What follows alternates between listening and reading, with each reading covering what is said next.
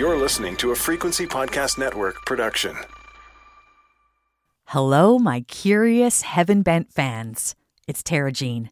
And while you so patiently wait for season four, coming in September, I thought I'd pop in and suggest another pod that I think you might enjoy.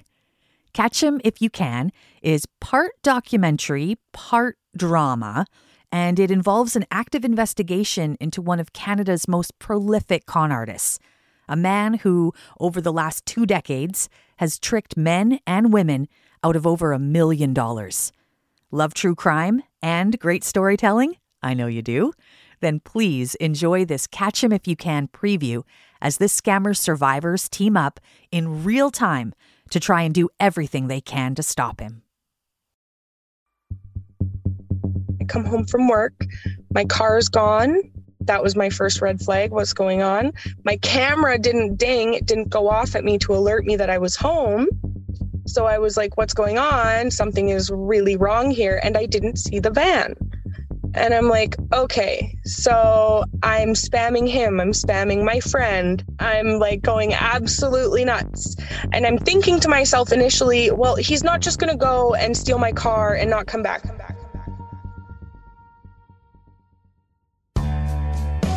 March Vautour is the 1%. He made his fortune in oil and cryptocurrency.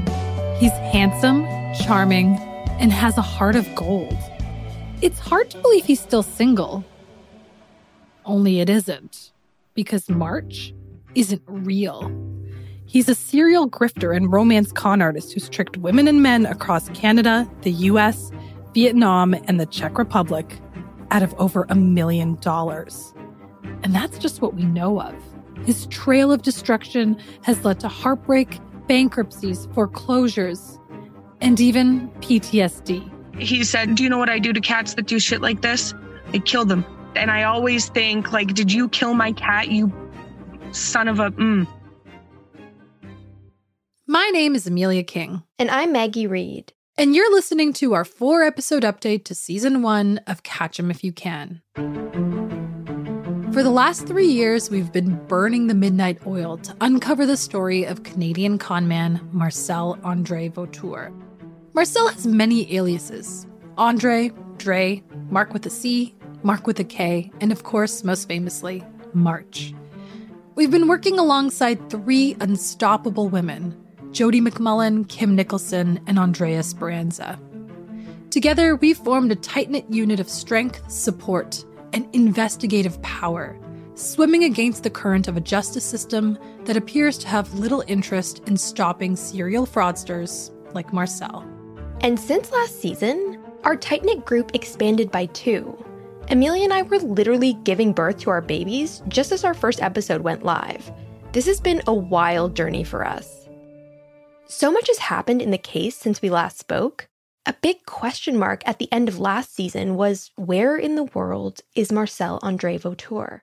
So, dear listeners, let's go back to where we left off. In season one, we met Andrea Speranza, a no nonsense fire captain from Nova Scotia who met March Bear by chance at a Tim Hortons in August 2018. He gets in your head and he just finds out what you're about and feeds you that and just whatever you like, he likes. We met Kim Nicholson, a fearless registered nurse from British Columbia, who met a charming man named Andre while crossing Canada by train. The people on Via Rail knew him. They knew what he ordered to drink, so that gave him a sense of importance as well. And then we met Jody McMullen, a recently divorced health information officer from Kelowna, who, after some convincing from her friends, tried online dating for the first time and found Dre. You know, it still wasn't processing that I was a target. Like, I was never loved by him. And of course, we met others too. Marjolaine from Quebec, who was promised a management job on the rigs and sold everything to make it happen. We met JB and Marcia at the campground. And Frances, who Marcel met when she was just eight years old. We heard from his childhood neighbor and other people who unwittingly signed off on his cons without knowing they were even part of them, like Marcia from Nova Scotia. So when Andrea finally called me, March had told her that the reason he was at the campground was because I was his stepmother. And we met Fan and Andre, tracked Marcel down to Toronto, and documented a real time crusade to get local police to do something, to take this seriously. That's how we got this tape of Marcel's real voice. So for me, because I know you you you guys were students and don't have a lot of money, what I decided to do, which I told you, was to work Mike's hours. You'll remember that the criminal justice system failed us, and Marcel was in the wind again. Since we last knew of Marcel's whereabouts in 2020, there was a global pandemic. We've often wondered how does someone like Marcel do what he does in a world like this? Remember, he travels the world, meets his victims in person, stays at hostels. He typically uses other people to corroborate his cons. As we recorded our last episode, Jody was still pushing for a Canada wide warrant in her case, pressing for updates and hearing crickets. And just as things started to feel hopeless, a new tip surfaced that helped piece together what Marcel has been up to. Marcel's latest victim was another single mother from British Columbia. The young mom was too nervous at the time to share her story, but after connecting with Jody, she found the confidence to go public. That decision turned out to be pivotal, setting off a string of events that led us to where we are now. Over the next four episodes, we're going to tell you everything that's happened since season one aired. And it's a lot, so buckle up. We dive into Marcel's new MO, we hear tips from fans of the podcast turned detectives, we hear from new victims, and we follow our real time crusade to catch him. We don't want to completely spill the beans, but our twisty turny journey finds us face to face with the elusive man we've been chasing for three years. This crazy whirlwind starts in January 2022 with Kyra, the single mom from British Columbia who's been working multiple jobs to build a better life for her kids. Her tip to us set off a sequence of events that has us closer than ever to getting some justice. This is Kyra's story. Chapter 8 The Switch Up. Oh, six days a week I work usually, sometimes seven. A lot of the times I don't get a break. Kyra's going through a rough patch with one of her exes. I was also going through some issues with one of my exes in regards to a custody battle, I would say. So I was trying to get my son back from him, which was pretty difficult. One day, out of the blue, she gets a desperate and unusual call from a close friend my friend reached out to me and he said that, Oh, I have this friend of mine. He's homeless right now. He's living in a van with his son. His son is coming off of drugs. They need somewhere to go. He's got these problems with his health. He has to be relatively close to a hospital. I know you live close to a hospital. Do you mind if he stays in your driveway? Kyra tells her friend she wants to meet the father son duo before agreeing to anything.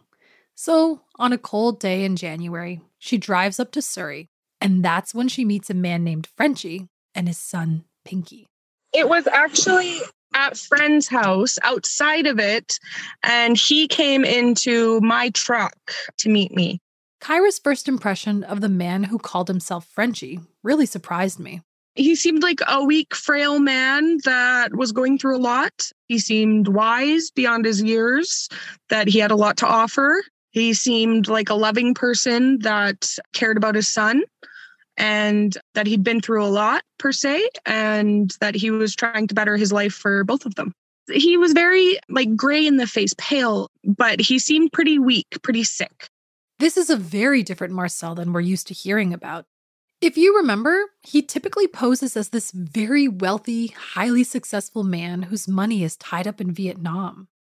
Now, he's saying he's homeless. The man also tells Kyra he's suffering from Crohn's, of course, we've heard this before. She feels compelled to help. I felt bad. I have family and friends that they have gone down the wrong path and been able to overcome it and become, you know, productive members of society. And, you know, I figure what's one more person to help? She decides to allow the duo to stay at her place under the condition that it would only be for a short time. He said it would only be for a few months until he can get his doctor stuff sorted out to go back to Ontario. So Marcel, aka Frenchie, is traveling with someone he claims is his son. But we know from speaking to his wife that Marcel's son is still a minor and lives in Quebec. So who is Pinky? This isn't the first time we've heard of Marcel taking a younger male under his wing. Remember the story of JB from France, who Marcel abandons in Nova Scotia after disappearing on Andrea?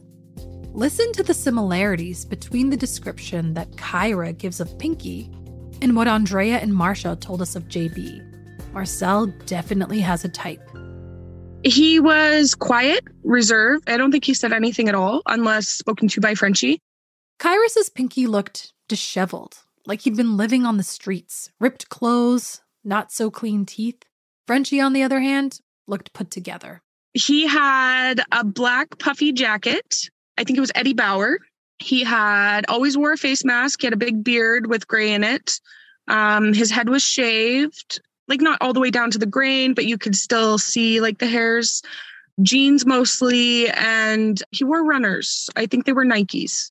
It took two weeks before she was finally joined by the father son duo because Frenchie says he's been in and out of the hospital. When they finally arrive, she has some rules for her house guests. He was only to go in to shower and use the bathroom. At nighttime, I explained to him I locked the door. That was very strict for about the first month. So Pinky and Frenchie stay in the back of their van during the day. It's parked on Kyra's driveway. I'll let her paint a picture of his new digs. It was a silver Chevy Uplander, like 2006 or something like that. They completely gutted the back of it so there were no back seats. And they built like this makeshift bunk thing, which was really, really weird. It looked like a terrible prison cell. I looked at it one day and I was like, how do you sleep in that? Like i couldn't imagine. And you know they would bring these little heaters the space heaters in into the van. And i guess they lit their they melted their sleeping bags a few times by it because that's how crammed it was back there. How the mighty have fallen. Her new house guest respected her rules for a few weeks. And then kyra starts to soften. But once he started like opening up and charming me of course he told me he was from quebec and he told me that his real name is Mark, and I was free to call him Mark if I wanted to. You can call me Mark. She finds herself growing closer with the strange twosome. And when Frenchie hears of Kyra's custody problem, he jumps in immediately to help. So he gave me this link, and he says, I have this really great lawyer. He's helped me with all sorts of stuff. I have a really good lawyer. He's made it so I have I've only spent, you know, a couple days or a couple months or something in jail. Frenchie says he can take care of everything for Kyra and be the one to communicate with him, given his existing relationship with the lawyer. He says, Look, if you let me talk to him, I can get you a better deal. I can get a better deal for you. Just send over the retainer with your statement. So she does. And after a little back and forth with the lawyer, Frenchie tells Kyra she'll be able to get her son back really soon. Good Friday was the day that I was going to go and get my son with the lawyer. You'll be with your son again soon. Then at one point, Frenchie comes to Kyra with a problem. I mean, it's really cold. He came to me. He said, Pinky's stupid. He's going to light us on fire. And now the cord's not working. So the van's not charging and I don't want to kill the battery. He gave me some sob story that he was going to have to go somewhere and stay somewhere else. And I was like, oh, okay. And then he says, well, I mean, unless, unless you don't You don't mind, mind us sleeping on the couch.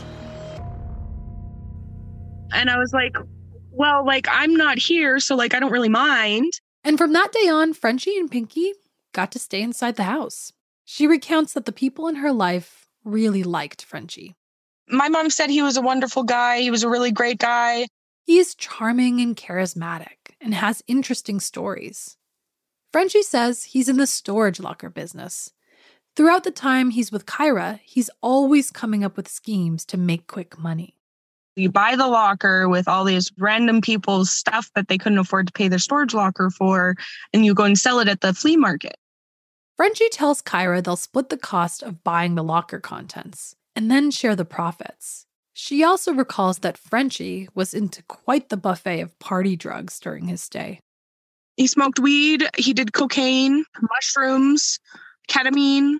As time goes on, Frenchie reveals a lot about his past stuff Kyra really doesn't like. He said he was in the military when he was a teenager. He was a wealthy businessman at one point as well when he came out of the military. And he had his poop in a group basically. And once he got mixed up with the wrong people and the wrong choices, is when he lost everyone.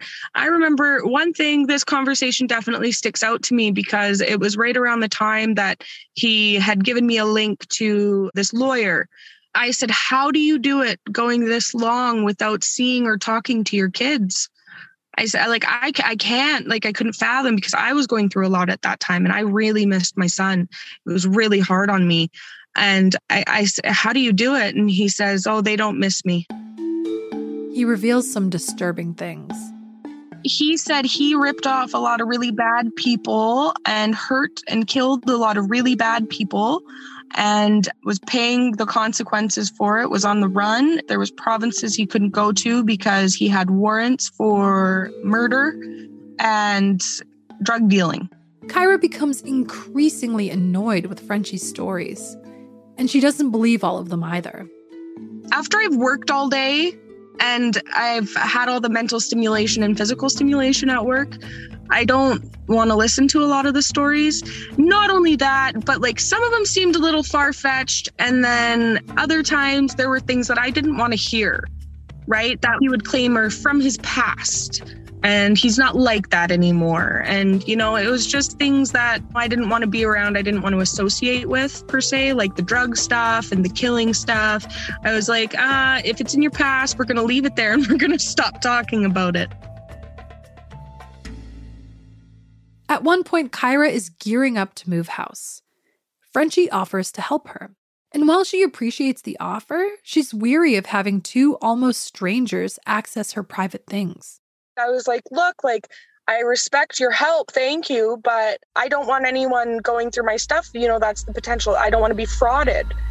And Frenchie got really, really, really mad. He made all of us, uh, me, my friend, and Pinky, sit down in my living room, my old living room. And he says, If that's the kind of person you think I am, why do you have me around? I've killed people. I'll, I'll kill, kill you right, right now. now. Fraud is nothing to me. I don't scam people. I don't fraud people. That's petty and this and that. And he got really, really, really mad that I would even think something like that. His disingenuous outrage is infuriating. Soon, even more red flags began to emerge, like the way Frenchie would always speak for his son. I would try to say, Would you and Pinky like something to eat? Would you guys like to, you know, come grab something? Oh, no, Pinky's fine. Just leave him. He, he's fine. He, he doesn't want anything. He doesn't want anything to do with anyone. Just leave him. And he wasn't allowed to really be with any one of us unattended, like without Frenchie there now that you know what you know, why do you think he was doing that? I think maybe he didn't fully trust Pinky to be as sneaky as him. Other inconsistencies come out too, like the whole father son thing. So at first, they were blood, like that was his blood son, like his biological son. And then afterwards, Frenchie started referring to him as an adopted son. And that was kind of one of my first red flags. And I was like, well, why would you say that that's your like actual son? and then it not be your actual son. Like, and then later, like, admit it, like, catch yourself in that lie. You know what I mean? Actually, it was my ex that pointed it out. He was like, Well, I thought that was his biological son. Why is all of a sudden he's not? And he actually said something to Frenchie, and Frenchie stumbled on his words and he created some big elaborate story to why he said it. And then there's Frenchie's alleged Crohn's One thing that really got me because like I have borderline Crohn's. He would say, "Oh, I can't eat rice, pastas, breads, blah blah blah blah blah, no candy, no chocolate, none of this." And then he would go and get a McChicken and fries from McDonald's like every day. He also didn't have any scars. He claimed he went for surgery and this all came about after the fact. Me and my friend, we looked at each other and we were like, Where's the scar? He never showed us the scar. Kyra is also increasingly frustrated with the lawyer friend she hooked her up with to win custody of her son. There was $2,000 given for a retainer, and I hadn't seen any results. I was asking about it every single day. Kyra also tells me of a disturbing situation that happened with one of the Russian Maine Coon kittens she breeds. I went to work And I came home from work, and my youngest son, he had said to me, Mommy, there's something wrong with Missy. And, well, what's wrong with her? Well, she's really cold and she won't move. And I'm like, oh my gosh, I freak out. And, you know, I, I take her to the vet and we do all these tests. There's no bacteria or anything. We did an x ray, we did the um, autopsy on her afterwards. And it came back to neck and spine trauma, which absolutely shattered me, shattered me because she was such a sweet little girl. Kyra says Frenchie disappeared the day of the injury, but came back the next day. And I was distraught. I, she was my baby. I was very upset. And one of the other ones had peed on his sleeping bag. And he said, Do you know what I do to cats that do shit like this? I killed them. I killed my girlfriend's cat. I was baffled. And like, that's the one thing, it rings in my mind. And I always think, like, did you kill my cat, you son of a. Mm. Although Kyra doesn't have any proof to link Frenchie to the incident, she doesn't believe that anyone else staying at the house could have done it. My brother actually laid with her until she passed away, which was really, really hard. My son is very, very gentle. He doesn't have the strength to create that kind of trauma. And then my friend, uh, he has severe sleep apnea. He slept all day. So those were the only people that were in the house that could have done other than Frenchie in the morning. Kyra also says Frenchie would fly into fits of rage whenever he was questioned or denied something he wanted. Anytime I questioned his character, if my brother questioned his character, if my friend questioned his character's motives, even um, a story, if we questioned a story, say for instance, like when he claimed he went to the hospital and had surgery, I questioned how he was able to be so mobile after surgery. Uh, he got defensive about it, very defensive. And then we had to have this big talk about trust and communication. And he would often yell things, things Kyra didn't believe, but disturbed her nonetheless. A lot of it was um, he has nothing to lose. It would be like, I have nothing to lose. You really think that's behind or beneath me, is what he would say. I'll kill anyone. We all bleed red. I'll kill anyone. We all bleed red.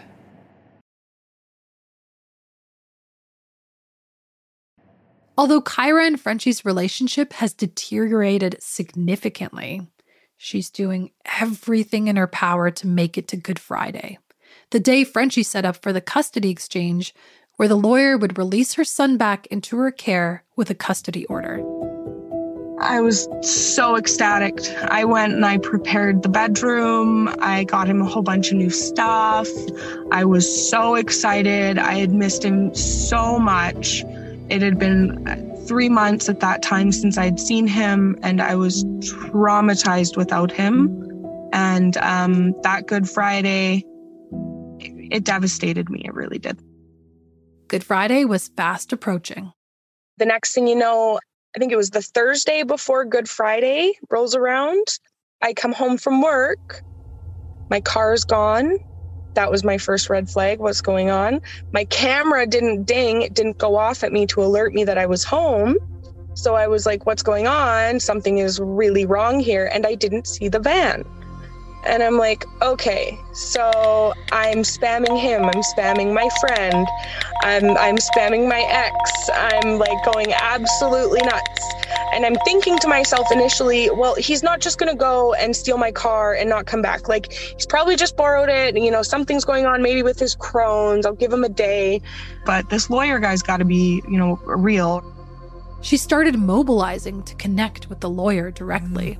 I got to reach out to him at least. I couldn't figure out how to get a hold of anybody. There was nothing in the courts. I called a lot of the court places to see if anything had been filed. Nothing had been filed. I was devastated, absolutely devastated. She says Frenchie showed her a professional looking website for the lawyer, but she couldn't find a trace of it in her history. She'd been to that site so many times.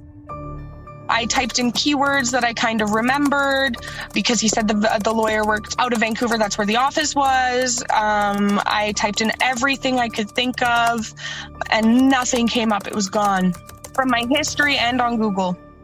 And soon, her worst nightmare was confirmed. Good Friday rolls around, and lo and behold, nothing. He was completely dropped off of the face of the earth. To add insult to injury, that same day when she went to make a purchase for her other son, her card was declined. I'm like, why is this declining? This doesn't make any sense. So I go onto my app and I look and I'm like, who? I was like, I didn't send him. I reported the e transfer immediately. Like immediately, I reported it. And I'm like, what is going on? Like, this is my entire paycheck, my entire tax return. Frenchie had e transferred himself money from her account. In total, Kyra is in the hole for almost $50,000. The storage lockers, which she never saw profits from, and the loan that Kyra still owed on her now missing car, a 2019 Hyundai Tucson, which wasn't insured at the time. Plus, she had purchased other miscellaneous things for him, like cell phones, and never saw a penny in return. She is beside herself. I felt so ashamed and belittled that I didn't want to be alive at that time. Like I didn't I I I felt so betrayed that I just I felt like wow, if I'm not stupid for this to happen, then what is the point of me even breathing, right? Soon after the discovery, Kyra calls her friend, the one that introduced her to Frenchie and Pinky, to vent and to ask whether he's heard from them. Her friend used to do drugs and party with Frenchie in downtown Vancouver. They also got involved in some low level scams. While they're talking about his disappearance with her money and her car, her friend sends Kyra a link to the Stop the March Madness campaign, organized by Andrea Kim and Jody. I questioned him right away. How did you find that? Where did that come from? Like he was like, "Oh, I just I typed in um He's like, he gave me his real name, is what he said to me at first. He gave me his real name, so I just typed in his real name. And that's what I found. It turns out that Kyra's friend knew a little bit more about Frenchie's past than he was letting on, including his real name, Marcel Vautour. Marcel had revealed to him that he used to do romance cons, but he claimed he didn't do that anymore. I made my friend talk to me about it eventually when I finally kind of opened up. As far as saying that um, he only went after, and I, I hate because it crushes me, it makes me feel sick to even say it, uh, stupid, old, ugly women. Stupid, old, ugly women. Disgusting. In that one comment, we know exactly who Marcel Andre Vautour is. After finding all of this out, Kyra immediately went to the banks and to the police. I said to the banks, I'm not just going to go and give my entire tax return and my entire paycheck um, to, to, to a friend.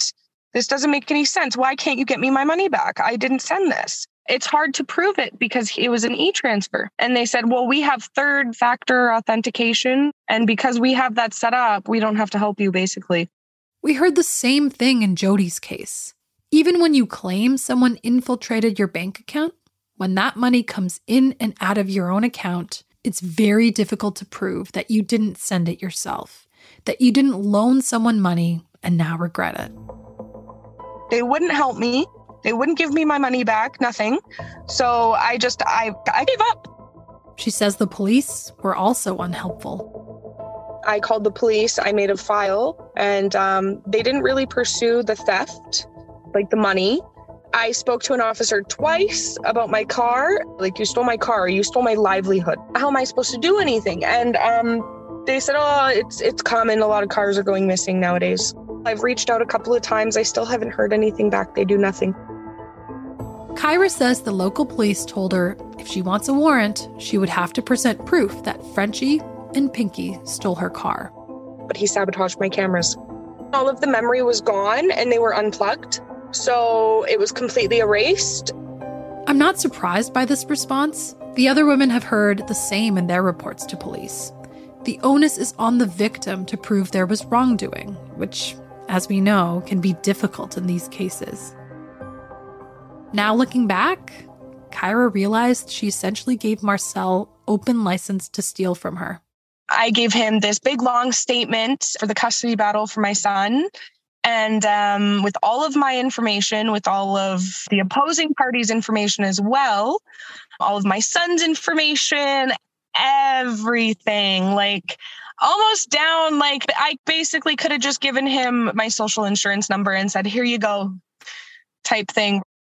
This hits Kyra pretty hard. He preyed on her at her most vulnerable, on the brink of losing her son to steal her information.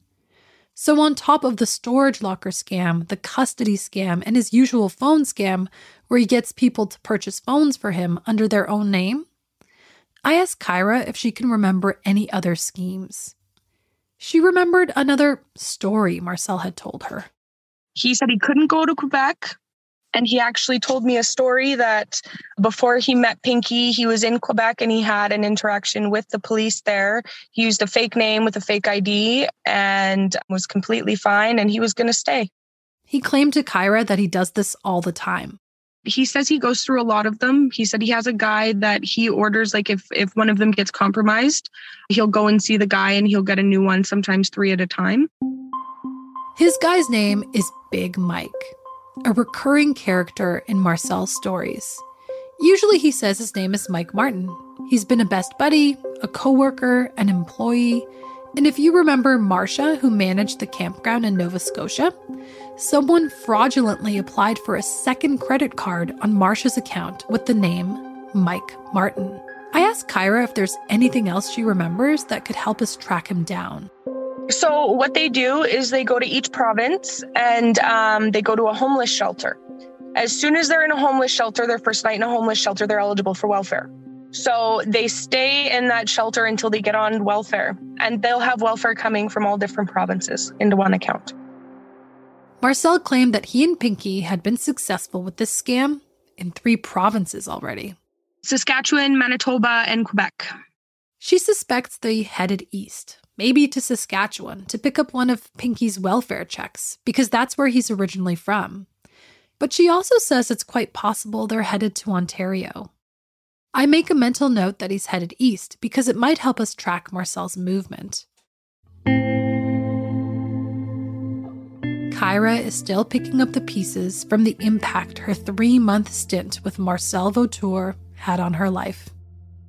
Well, it's destroyed my credit which I've kind of come to terms with. I need to repair it. I'm in the process of debt consolidation.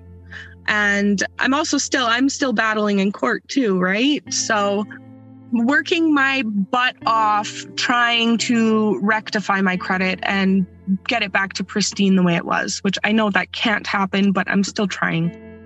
What's worse is the way it derailed her custody case it put me back months and it made it so paternal grandma had the opportunity to take me to court when it's a race to court at that time. So by giving me that big runaround with the fake lawyer, it gave her extra time. And it really messed with a lot of stuff and delayed a lot of stuff. And it put my son in those unfortunate circumstances for even longer.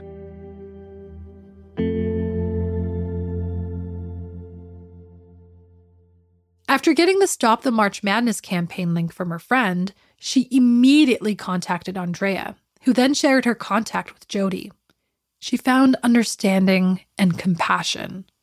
It left her feeling motivated.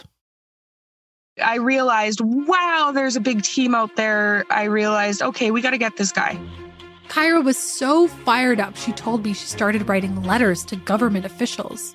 I wrote a mass email about what he did to me and what he did to everybody else, and how he was still at large, and how our justice system is failing us. And there's nothing the police, the courts, anybody will do.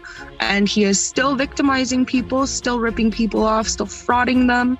I went on to Facebook, I went on to Google, as far as premiers, MLAs, MPs, all over Canada, and just you know, screaming for help. Like, help us. Like, the police won't help. You guys are supposed to be here for us, and you're not helping us either. And there was nothing they could do. I think I got a few replies back, and the most I got was to reach out to local law enforcement. I ask her whether she thinks Pinky is complicit in Marcel's schemes, or whether he might be a victim too. I thought he manipulated Pinky and he was making Pinky do these things that Pinky didn't want to do. I really feel for Pinky. because regardless if he's wrapped up in it intentionally or not, I really thought and I hope I'm still wrong, but I still kind of have that feeling that he's not the same kind of guy as Frenchie. There's one thing I can't wrap my head around. Marcel usually pretends he's some captain of industry, and here he is pretending to be a homeless man working with an accomplice. So, what's the reason for the switch up? I think it's more for a switch in victims to change the people he's going after because people are catching on and are talking about it and a lot of the times lower down people that you know keep their nose out of business and just work all the time and you know are caring empathetic they don't really pay attention to a whole lot of stuff like that. Like me for one i'm a really good example. I don't pay attention to a lot of the media stuff. I just i put my nose to the grindstone. I work. I make a living for my kids to provide a life for them. She also tells me that during her time knowing them pinky did most of marcel's boots on the ground work He'd be the one at the flea market, on the streets. They'd use Pinky's accounts for everything. Marcel clearly is watching his back and being careful. Kyra said he literally hides behind his COVID mask and is never seen with that one in public, even in the open air. Now, all Kyra wants is justice, not just for herself, but for the others all I want to see is handcuffs and I want to see the look of disappointment and sadness. And I want to see that same face. I want to see those same feelings shed over him that he caused to me and everyone else. In Kyra's case, like the others, justice is elusive. There's so little recourse for these victims. The only solace seems to be in the community of shared struggle they're creating from coast to coast. But it's not all despair. This point of contact, while devastating, added some lifeblood back to the case. Our conversation with Kyra gave us a lot of intel. We know Marcel is in Canada. We know he changed his MO. We know he's getting more desperate. And we know he's very likely heading east with his accomplice, Pinky. What we didn't know was how soon we'd hear of another sighting. This time, it's in our own backyard. On the next episode of Catch Him If You Can, we get a live tip from a listener of the podcast. I saw somebody coming to my place of work that I thought was March. I was convinced that I was making it up in my mind. What are the chances of this protagonist of this show that I'm listening to ends up on my doorstep? This drop-in center, it's in the West End. This is actually like very close to my house. Should I go and see if it's him? Like do we do we think that's safe? Coming up on this season of Catch Him If You Can. So even though he's been doing this for 27 years and does this all across Canada, you don't feel that it's in any way protecting the public? I, am sympathetic to, to, to, what happened to you, but it's you know, a situation. I looked at uh, at the evidence, but in my view, the prosecution of this matter uh, is not in the public interest. He always had a tensor bandage on his leg and arm. He would wear shorts right where the tattoos are. He finally had to take it off, and I saw the tattoo on his leg. It's shocking that just some, you know, random person was listening to our podcast and the very next day he goes into work and he's like, "Oh my God, that's him! He's right here in front of me." Jody told yeah. me that he was supposed to be in rehab, but forget it. The rehab is in Vietnam now. Because he said Donald would not forget his tattoos, and he wouldn't forget his face because he stole from her. Right. We need a visual. We need to get a photo. Catch Him If You Can is created and produced by Pink Moon Studio in partnership with Frequency Podcast Network. It's written and reported by me, Emilia King, and Maggie Reid. Evan King is our editor, Hannah Willis is our associate producer. Ryan Clark is our sound designer, Stephanie Phillips is our showrunner, Mary Jubran is our digital editor, Diana Kay is our business and development manager, and Jordan Heath Rawlings is our executive producer. Follow us on Twitter, Facebook, and Instagram at Catch Him Pod.